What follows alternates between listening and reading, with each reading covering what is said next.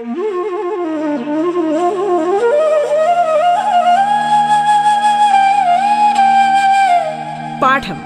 കേട്ടു പഠിക്കാൻ റേഡിയോ കേരളയിലൂടെ.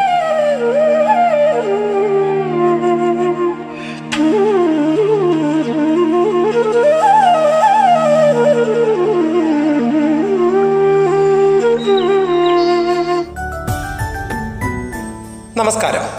സംസ്ഥാന സർക്കാരിന്റെ ഓൺലൈൻ റേഡിയോ സംരംഭമായ റേഡിയോ കേരളയിൽ പാഠത്തിന്റെ ഇന്നത്തെ അധ്യായത്തിൽ ഞാൻ ഉന്മേഷാണ്. നിങ്ങളോടൊപ്പം ഉള്ളത് തിരുവനന്തപുരം ജില്ലയിലെ കിളിമാനൂർ ഗവൺമെന്റ് ഹയർ സെക്കൻഡറി സ്കൂളിൽ രസതന്ത്രം പഠിപ്പിക്കുന്ന അധ്യാപകനാണ് ഞാൻ.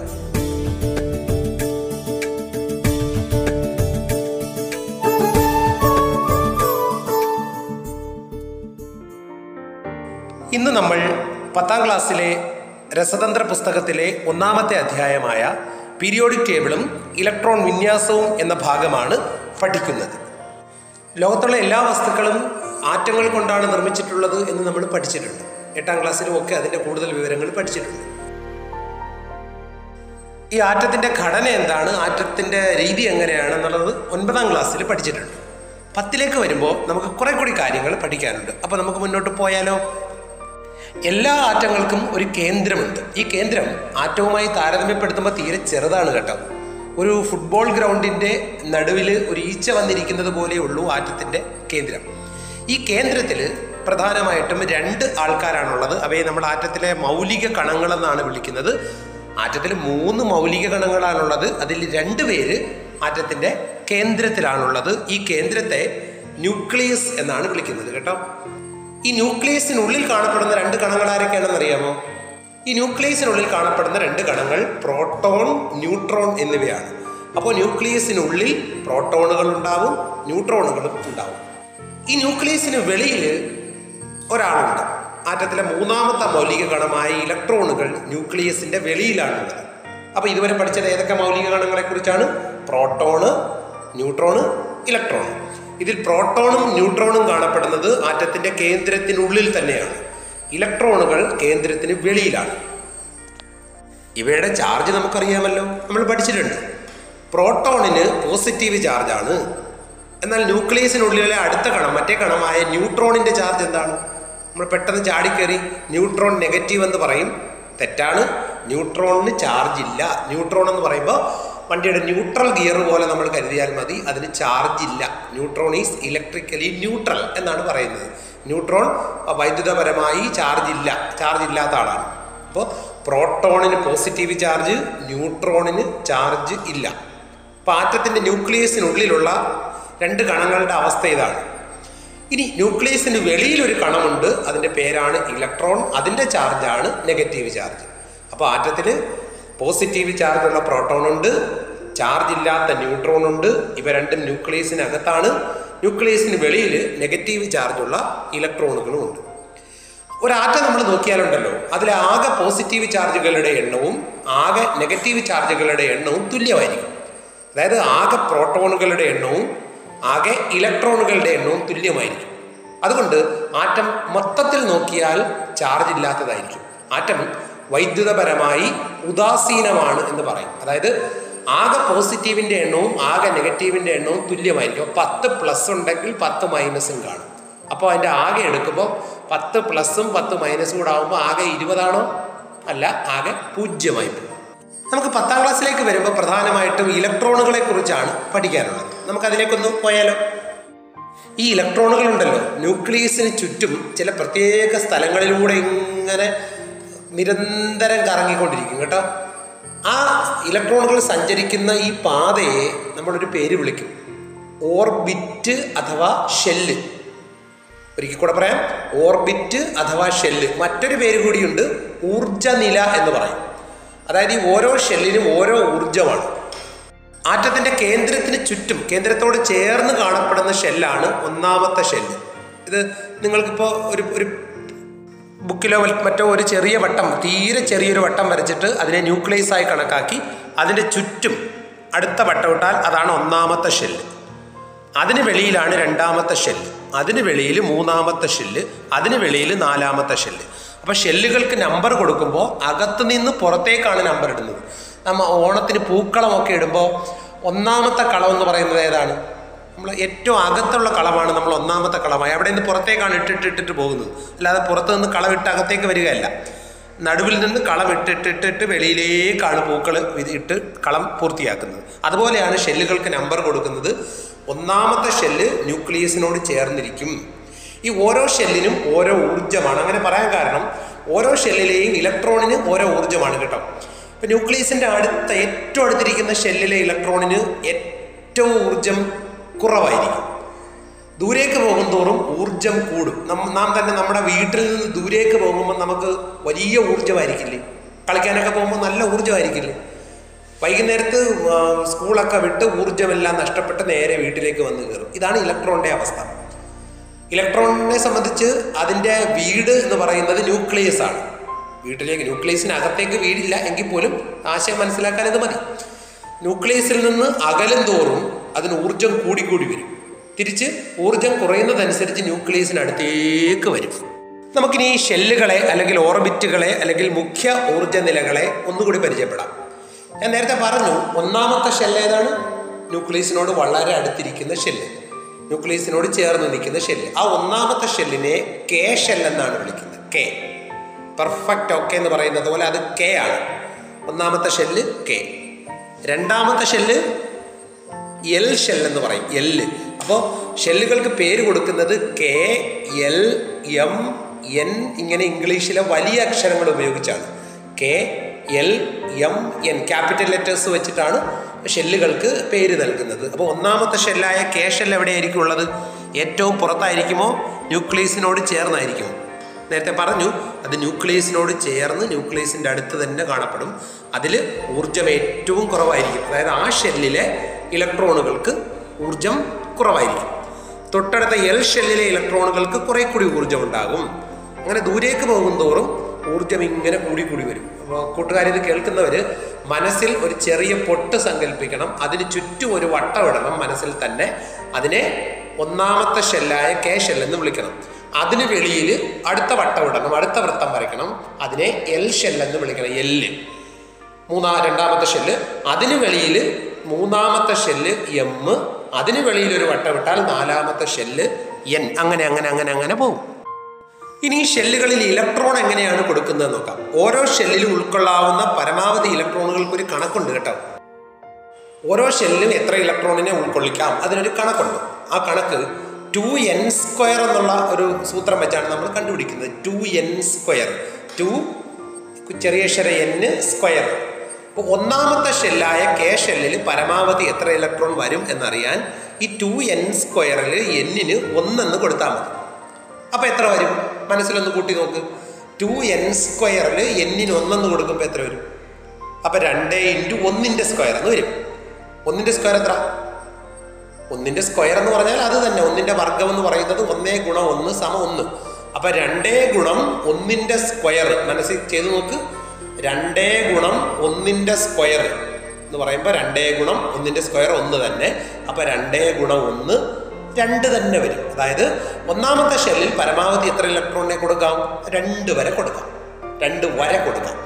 ഇനി രണ്ടാമത്തെ ഷെല്ലായ പേര് മറന്നു ഈ രണ്ടാമത്തെ ഷെല്ലിന്റെ. രണ്ടാമത്തെ ഷെല്ലിന്റെ പേരെന്താണ്? ഒന്ന് ഓർത്ത് നോക്ക് എല്ല്. എല്ല് എന്ന് പറയുന്ന ഷെല്ലിൽ പരമാവധി എത്ര കൊടുക്കാം? രണ്ടാമത്തെ ഷെല്ലിൽ പരമാവധി എത്ര ഇലക്ട്രോണിനെ കൊടുക്കാമെന്ന് അറിയണമെങ്കിൽ എന്നിന് രണ്ട് എന്ന് കൊടുക്കണം. എന്നിന് രണ്ടെന്ന് കൊടുക്കുമ്പോൾ ടു എൻ സ്ക്വയർ എന്നുള്ള സൂത്രം എങ്ങനെയാവും രണ്ട് ഇന്റു രണ്ടിന്റെ സ്ക്വയർ എന്നാവും. രണ്ടിന്റെ സ്ക്വയർ എന്ന് വെച്ചാൽ രണ്ട് ഇന്റു രണ്ട് നാല്. അപ്പം രണ്ട് എൻ സ്ക്വയർ എന്ന് വെച്ചാൽ രണ്ട് ഇന്റു രണ്ടിന്റെ സ്ക്വയർ രണ്ടിന്റെ സ്ക്വയർ നാല്. അപ്പം രണ്ട് ഗുണം നാല് സമം എട്ട്. സംശയം ഉണ്ടെങ്കിൽ ഒന്ന് എഴുതിയും കൂടെ നോക്കണം. രണ്ടാമത്തെ ഷെല്ലിൽ പരമാവധി എത്ര ഇലക്ട്രോൺ വരും എന്നറിയാൻ എന്ത് ചെയ്യണം? ടു എൻ സ്ക്വയറിൽ എന്നിന് പകരം രണ്ടെന്ന് കൊടുക്കണം. അപ്പം ടു എൻ സ്ക്വയർ മാറി രണ്ട് ഇന്റു രണ്ടിന്റെ സ്ക്വയർ.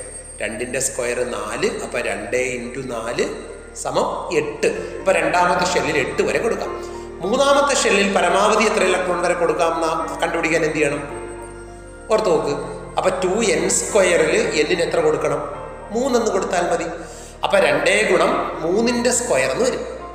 ശരിയല്ലേ? രണ്ടേ ഗുണം മൂന്നിന്റെ സ്ക്വയർ ആകുമ്പോൾ എത്ര വരും? മൂന്നിന്റെ സ്ക്വയർ എത്ര ആണ് മൂന്നിന്റെ സ്ക്വയർ ആറാണ്. മൂന്നേ ഗുണം മൂന്നാണ്. മൂന്നേ അധികം മൂന്നല്ല. മൂന്നേ ഗുണം മൂന്ന് ഒൻപത് വരും. രണ്ടേ ഗുണം ഒൻപത് പതിനെട്ട് ഇലക്ട്രോൺ വരെ കൊടുക്കാം. ഇങ്ങനെ നാലാമത്തെ ഷെല്ലിൽ എത്ര വരെ കൊടുക്കാം? ഒന്ന് കണ്ടുപിടിച്ച് നോക്കും. രണ്ടേ ഗുണം നാലിന്റെ സ്ക്വയർ. നാലിന്റെ സ്ക്വയർ എന്ന് പറഞ്ഞാൽ നാലിന്റെ വർഗം. നന്നാൽ നാല് ഗുണം നാല് പതിനാറ്. പതിനാറ് ഗുണം രണ്ട് മുപ്പത്തിരണ്ട്. അടുത്ത ഷെല്ലിൽ അഞ്ചാമത്തെ ഷെല്ലിൽ പരമാവധി എത്ര കൊടുക്കാം? രണ്ടേ ഗുണം അഞ്ചിന്റെ സ്ക്വയർ. അഞ്ചിന്റെ സ്ക്വയർ ഐ അഞ്ച് ഇരുപത്തഞ്ച്. ഇരുപത്തഞ്ച് ഗുണം രണ്ട് അൻപത്. ഇത്രയും പറഞ്ഞത് ഒറ്റ സംഖ്യകളായിട്ട് ഓർത്ത് വെച്ചാൽ എളുപ്പമാണ്. ഈ സൂത്രം ഒന്നും ഓർത്തില്ലെങ്കിലും രണ്ട് എട്ട് പതിനെട്ട് മുപ്പത്തിരണ്ട് അൻപത്. അങ്ങനെ ഓർത്ത് വെച്ചാൽ മതി. അതായത് ഒന്നാമത്തെ ഷെല്ലിൽ അതായത് കെ ഷെല്ലിൽ രണ്ട് അടുത്തതിൽ എട്ട് അടുത്തതിൽ പതിനെട്ട് അടുത്തതിൽ മുപ്പത്തിരണ്ട് അടുത്തതിൽ അൻപത്. അപ്പോൾ ഒരിക്കൽ കൂടെ സംഖ്യ ഓർത്ത് നോക്ക്. രണ്ട് എട്ട് പതിനെട്ട് മുപ്പത്തിരണ്ട് അൻപത്. പാഠം ഇടവേളയ്ക്ക് ശേഷം തുടരും.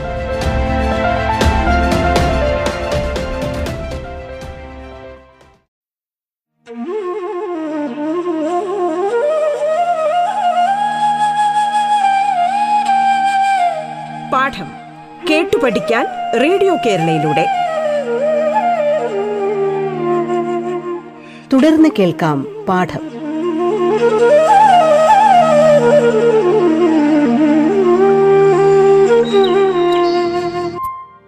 ഇതുവരെ പഠ ഇതുവരെ പറഞ്ഞത് നമ്മൾ ഒൻപതാം ക്ലാസ് വരെയൊക്കെ പഠിച്ച കാര്യങ്ങളാണ്. ഇനിയാണ് ശരിക്കും കഥ ആരംഭിക്കുന്നത്. പത്താം ക്ലാസ്സിലേക്ക് നമ്മൾ കയറുകയാണ്. പത്താം ക്ലാസ്സിൽ സബ്ഷൽ ഇലക്ട്രോൺ വിന്യാസം എന്നൊരാശയം കൂടി പുതുതായി ഉൾപ്പെടുത്തിയിട്ടുണ്ട്. സബ്ഷൽ ഇലക്ട്രോൺ വിന്യാസം. നമ്മുടെ വീട്ടിലേക്ക് പലതരത്തിലുള്ള സാധനങ്ങൾ വാങ്ങിക്കൊണ്ടുവരില്ലേ? വീട്ടിലേക്ക് അച്ഛൻ കൊണ്ടുവരുന്ന സാധനങ്ങൾ കുട്ടികളൊക്കെ ഉണ്ടെങ്കിൽ ഓടിച്ചെന്ന് വാങ്ങും. അച്ഛൻ വൈകുന്നേരം ഒരു പലഹാര പൊതിയുമായി അച്ഛനോ അമ്മയോ ആരെങ്കിലും ഒക്കെ കൊണ്ടുവരുന്നത് കാത്തിരിക്കും. അല്ലെങ്കിൽ നമ്മുടെ വളരെ പ്രിയപ്പെട്ട ബന്ധുക്കൾ ആരെങ്കിലും പൊതിയുമായി വരുന്നതൊക്കെ നമ്മൾ കാത്തിരിക്കും. അല്ലേ? അപ്പം അങ്ങനെ വീട്ടിലേക്ക് കൊണ്ടുവരുന്ന ഈ പലതരത്തിലുള്ള സാധനങ്ങൾ പങ്കുവയ്ക്കുമ്പോഴാണ് വീട്ടിലെ അംഗങ്ങൾക്ക് കിട്ടുന്നത്. അപ്പോൾ വീട്ടിലേക്കാണ് കൊണ്ടുവരുന്നത് പങ്കുവയ്ക്കുമ്പോൾ നമുക്ക് കിട്ടും. അതുപോലെ നമ്മൾ ഈ പറഞ്ഞ ഷെല്ലുകളിലെ ഇലക്ട്രോണുകളെ വീണ്ടും പങ്കുവയ്ക്കുമ്പോൾ അതത് ഷെല്ലുകളിലെ സബ് ഷെല്ലുകൾക്ക് ആ ഇലക്ട്രോൺ കിട്ടും. ഓരോ ഷെല്ലിലും സബ് ഷെല്ലുണ്ട് സബ് ഷെല്ലുകളെ നമ്മൾ ഉപ ഊർജ നിലകൾ എന്ന് പറയും. ഉപ ഊർജ നിലകൾ ഷെല്ലുകളെ മുഖ്യ ഊർജ നിലകൾ എന്നാണ് പറഞ്ഞത്. സബ് ഷെല്ലുകളെ ഉപ ഊർജ നിലകൾ എന്ന് പറയും. കൂടെ കൂടി വ്യക്തമായിട്ട് പറയാം. നമ്മുടെ ക്ലാസ് മുറി ഒരു ഷെല്ലാണെന്ന് കരുതണം. നമ്മൾ ക്ലാസ്സിൽ നിന്ന് പഠിക്കുന്ന നമ്മുടെ ക്ലാസ് മുറി ഒരു ഷെല്ലാണെന്ന് കരുതിയാൽ അവിടെ നമ്മളിരിക്കുന്ന ബെഞ്ച് സബ് ഷെല്ലാണ് ഇപ്പോൾ കൂട്ടുകാർ പത്ത് ബി ഡിവിഷനിൽ പഠിക്കുന്നു എന്ന് പറയുമ്പോൾ കാര്യം മനസ്സിലായി. ആ ബി ഡിവിഷനിലെ മൂന്നാമത്തെ ബെഞ്ചിൽ പഠിക്കുന്നു എന്ന് പറയുമ്പോൾ കുറെക്കൂടി വ്യക്തമായി. ഇതാണ് സബ് ഷെൽ അത് ഷെല്ല് എന്ന് പറയുന്നത് ക്ലാസ് മുറിയാണെങ്കിൽ സബ് ഷെല്ല് അതിലെ ബെഞ്ചാണ്. നമ്മൾ പത്ത് ബിയിൽ പഠിക്കുന്നു എന്ന് പറയുമ്പോൾ തന്നെ പത്ത് ബിയിലെ മൂന്നാമത്തെ ബെഞ്ചിലിരുന്ന് പഠിക്കുന്നു എന്ന് പറയുന്ന ഒരു വ്യക്തത വരും സബ് ഷെല്ല് പറയുമ്പോൾ അത് കൂട്ടുകാർക്ക് മനസ്സിലായോ? ഓരോ ഷെല്ലിലും സബ് ഷെല്ലുണ്ട് ഓരോ ഷെല്ലിലും സബ് ഷെല്ലുണ്ട് നമുക്ക് ഈ സബ് ഷെല്ലുകളെ ഒന്ന് പരിചയപ്പെട്ടാലോ? ഒന്നാമത്തെ ഷെല്ലായ കെ ഷെല്ലിൽ ഒരു ഷെല്ലുണ്ട് രണ്ടാമത്തെ ഷെല്ലിൽ രണ്ട് സബ് ഷെല്ലുകളുണ്ട് മൂന്നാമത്തെ ഷെല്ലിൽ അങ്ങനെയാണെങ്കിൽ എത്ര സബ് ഷെല്ല് കാണും? മൂന്നാമത്തെ ഷെല്ലിൽ തീർച്ചയായിട്ടും എത്ര സബ് കാണും? മൂന്ന് സബ് കാണും. നാലാമത്തെ ഷെല്ലിൽ നാല് സബ് കാണും. അഞ്ചാമത്തെ ഷെല്ലിൽ അഞ്ച് സബ് ഉണ്ടാവും. അപ്പോൾ അതിൽ നമുക്ക് എന്ത് മനസ്സിലായി? ഏത് ഷെല്ലിലാണോ നാം പറയുന്നത് ഏത് ഷെല്ലിനെ കുറിച്ചാണോ പറയുന്നത് അത്രയും സബ് കാണും. ഒന്നാമത്തെ ഷെല്ലായ കെ ഷെല്ലിൽ ഒരു സബ് ഷെല്ല് കാണും മറന്നുപോരുത് രണ്ടാമത്തെ ഷെല്ലായ എൽ ഷെല്ലിൽ രണ്ട് സബ് ഷെല്ല് കാണും. മൂന്നാമത്തെ ഷെല്ലിൽ മൂന്ന് സബ് കാണും. നാലാമത്തെ ഷെല്ലിൽ നാല് സബ് ഷെല്ല് കാണും. അഞ്ചാമത്തെ ഷെല്ലിൽ അഞ്ച് സബ് ഷെല്ല് കാണും. നമുക്കിനി ഈ സബ് ഷെല്ലുകളുടെ പേരൊന്ന് പരിചയപ്പെടാം. നേരത്തെ പറഞ്ഞു ഷെല്ലുകൾക്ക് ക്യാപിറ്റൽ ലെറ്റേഴ്സ് ആണ് കൊടുത്തത് വലിയ അക്ഷരമാണ് കൊടുത്തത്. കെ എൽ എം എൻ അങ്ങനെയാണ് കൊടുത്തത്. പക്ഷേ സബ് ഷെല്ലിലേക്ക് വരുമ്പോൾ ചെറിയ അക്ഷരമാണ് കൊടുക്കുന്നത്. അത് എസ് പി ഡി എഫ് ഇങ്ങനെയൊക്കെയാണ് പേര് കൊടുക്കുന്നത്. എസ് ഷാർപ്പ് എന്നുള്ള വാക്കിൽ നിന്നാണ് ഇത് കൊടുത്തിരിക്കുന്നത്. P principal D diffuse F fundamental അങ്ങനെയാണ് കൊടുക്കുന്നത് സബ്ഷെല്ലുകൾക്ക് പേര്. വാക്കൊന്നും വിശദമായിട്ട് ഓർത്തിരിക്കേണ്ട. എസ് പി ഡി എഫ് അങ്ങനെയാണ് സബ്ഷെല്ലുകൾക്ക് പേര് കൊടുക്കുന്നത്. നേരത്തെ പറഞ്ഞല്ലോ ഒന്നാമത്തെ ഷെല്ലിൽ എത്ര സബ്ഷെൽ ഉണ്ടാവും? ഒരു സബ് ഉണ്ടാവും. അതിന്റെ പേര് എസ് എന്നായിരിക്കും എസ് എല്ലാ ഷെല്ലിലും നമ്മൾ എസ് മുതലാണ് തുടങ്ങുന്നത്. രണ്ടാമത്തെ ഷെല്ലിൽ എത്ര സബ് ഷെല്ലുണ്ടാവും രണ്ട് സബ് ഉണ്ടാവും. അതിന്റെ പേരെങ്ങനെയായിരിക്കും? എസ്സും പിയും മൂന്നാമത്തെ ഷെല്ലിൽ മൂന്ന് സബ് ഉണ്ടാവും. എസ് പി ഡി എന്നാൽ നാലാമത്തെ ഷെല്ലിലെ സബ്ഷെല്ലുകൾ ആരൊക്കെയായിരിക്കും? എസ് പി ഡി എഫ് ഇനി അഞ്ചാമതൊരു ഷെല്ലുണ്ടെങ്കിൽ അതിലെ സബ്ഷെല്ലുകളെ എഴുതാൻ പറയുമ്പോൾ ബുദ്ധിമുട്ടരുത്. എസ് പി ഡി എഫ് പിന്നെ ആവശ്യമുണ്ടെങ്കിൽ ജി എച്ച് അങ്ങനെ പോകും. അഞ്ചാമത്തെ ഷെല്ലാകുമ്പോൾ ജി വരെ വരും നമുക്ക് പത്താം ക്ലാസ്സിൽ ജി ഒന്നും പഠിക്കാനില്ല. അത് ഹയർ സെക്കൻഡറി തലത്തിലേക്കൊക്കെ ചെല്ലുമ്പോൾ അതിന്റെ ചില സൂചനകളൊക്കെ അവിടെ ഉണ്ടാവും. അപ്പോൾ സബ്ഷെല്ലുകളെ നാം പരിചയപ്പെട്ടു. ഒന്നാമത്തെ ഷെല്ലിലെ സബ് ഷെല്ല് എസ് ആണ്.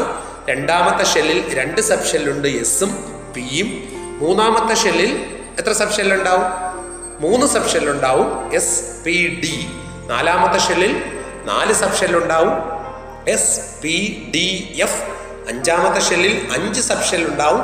S P D F G കുറെ കൂടി വൃത്തിയായിട്ട് കുറെ കൂടി കൃത്യമായിട്ട് നമുക്കൊന്ന് ആലോചിച്ച് നോക്കാം. ഒന്നാമത്തെ ഷെല്ലിലെ എസ് സബ് ഷെല്ലിനെ വൺ എസ് എന്ന് വിളിക്കും. വൺ എസ് ഇടതുവശത്ത് ഒരു ഒന്ന് എഴുതിയിട്ട് ചെറിയ ചെറിയ എസ് വലതുവശത്ത് എഴുതണം. വൺ എസ് രണ്ടാമത്തെ ഷെല്ലിൽ നേരത്തെ പറഞ്ഞു എസും പിയും ഉണ്ട്. അപ്പോൾ അവയുടെ പേരുകൾ ടു എസ് ടു പി ഇങ്ങനെയായിരിക്കും മൂന്നാമത്തെ ഷെല്ലിൽ ആരൊക്കെയാണ് ഉള്ളത്? എസും പിയും ഡിയും അപ്പോൾ three S three P three D നാലാമത്തെ ഷെല്ലിൽ four S four P four D four F അഞ്ചാമത്തെ ഷെല്ലാണെങ്കിൽ five S five P five D five F five G ഇങ്ങനെ പോകും. ഇപ്പോൾ നമ്മളോട് നമ്മളോട് ഒരു ആൾ ചോദിക്കുകയാണ് വൺ എസ് എന്ന സബ് ഷെൽ ഉണ്ടോ? മിക്കവാറും പത്താം ക്ലാസ്സിലെ പരീക്ഷയ്ക്ക് ആദ്യത്തെ ചോദ്യം സാധാരണ ഇങ്ങനെയായിരിക്കും. താഴെ കൊടുത്തിരിക്കുന്നവയിൽ ഏത് സബ്ഷനിലാണ് സാധ്യം അല്ലാത്തത്? Which of the following subshells does not exist എന്നും പറഞ്ഞ എന്നും പറഞ്ഞായിരിക്കും ചോദ്യം വരുന്നത്. അപ്പോൾ വൺ എസ് എന്ന സബ്ഷനിലുണ്ടോ തീർച്ചയായും ഉണ്ട്.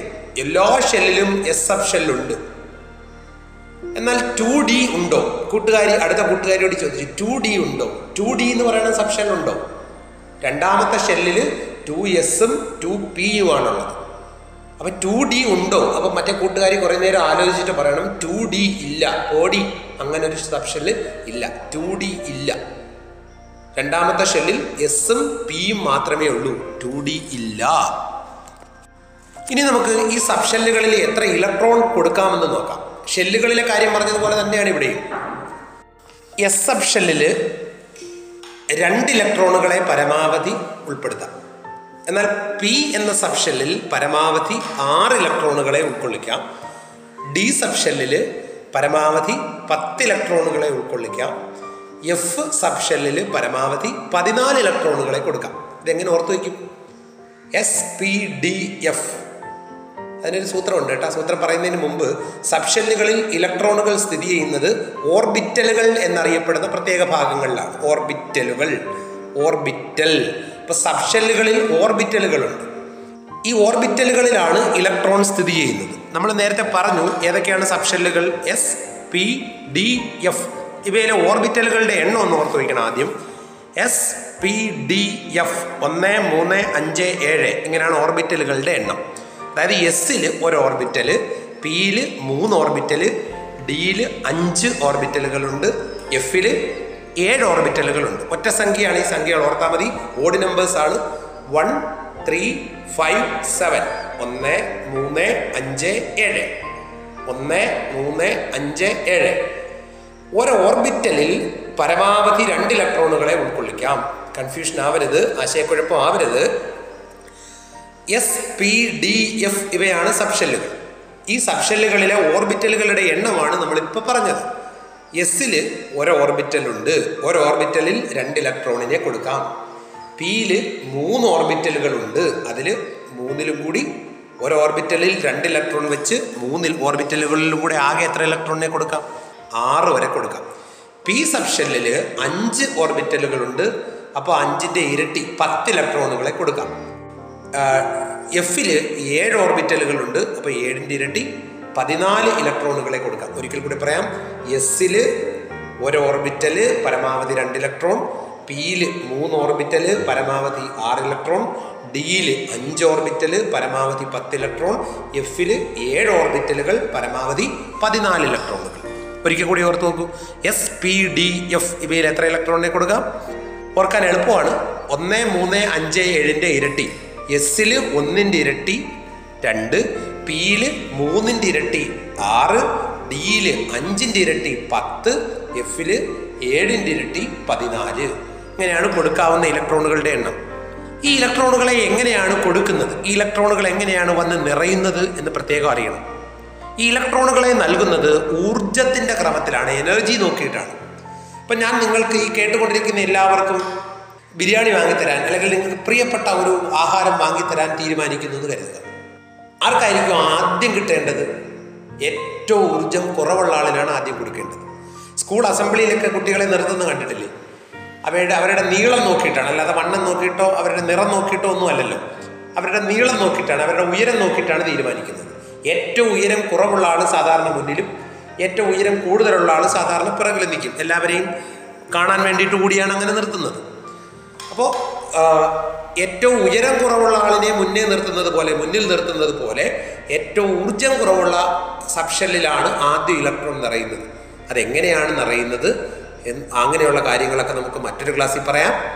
അതുവരേക്കും എല്ലാവർക്കും നന്ദി.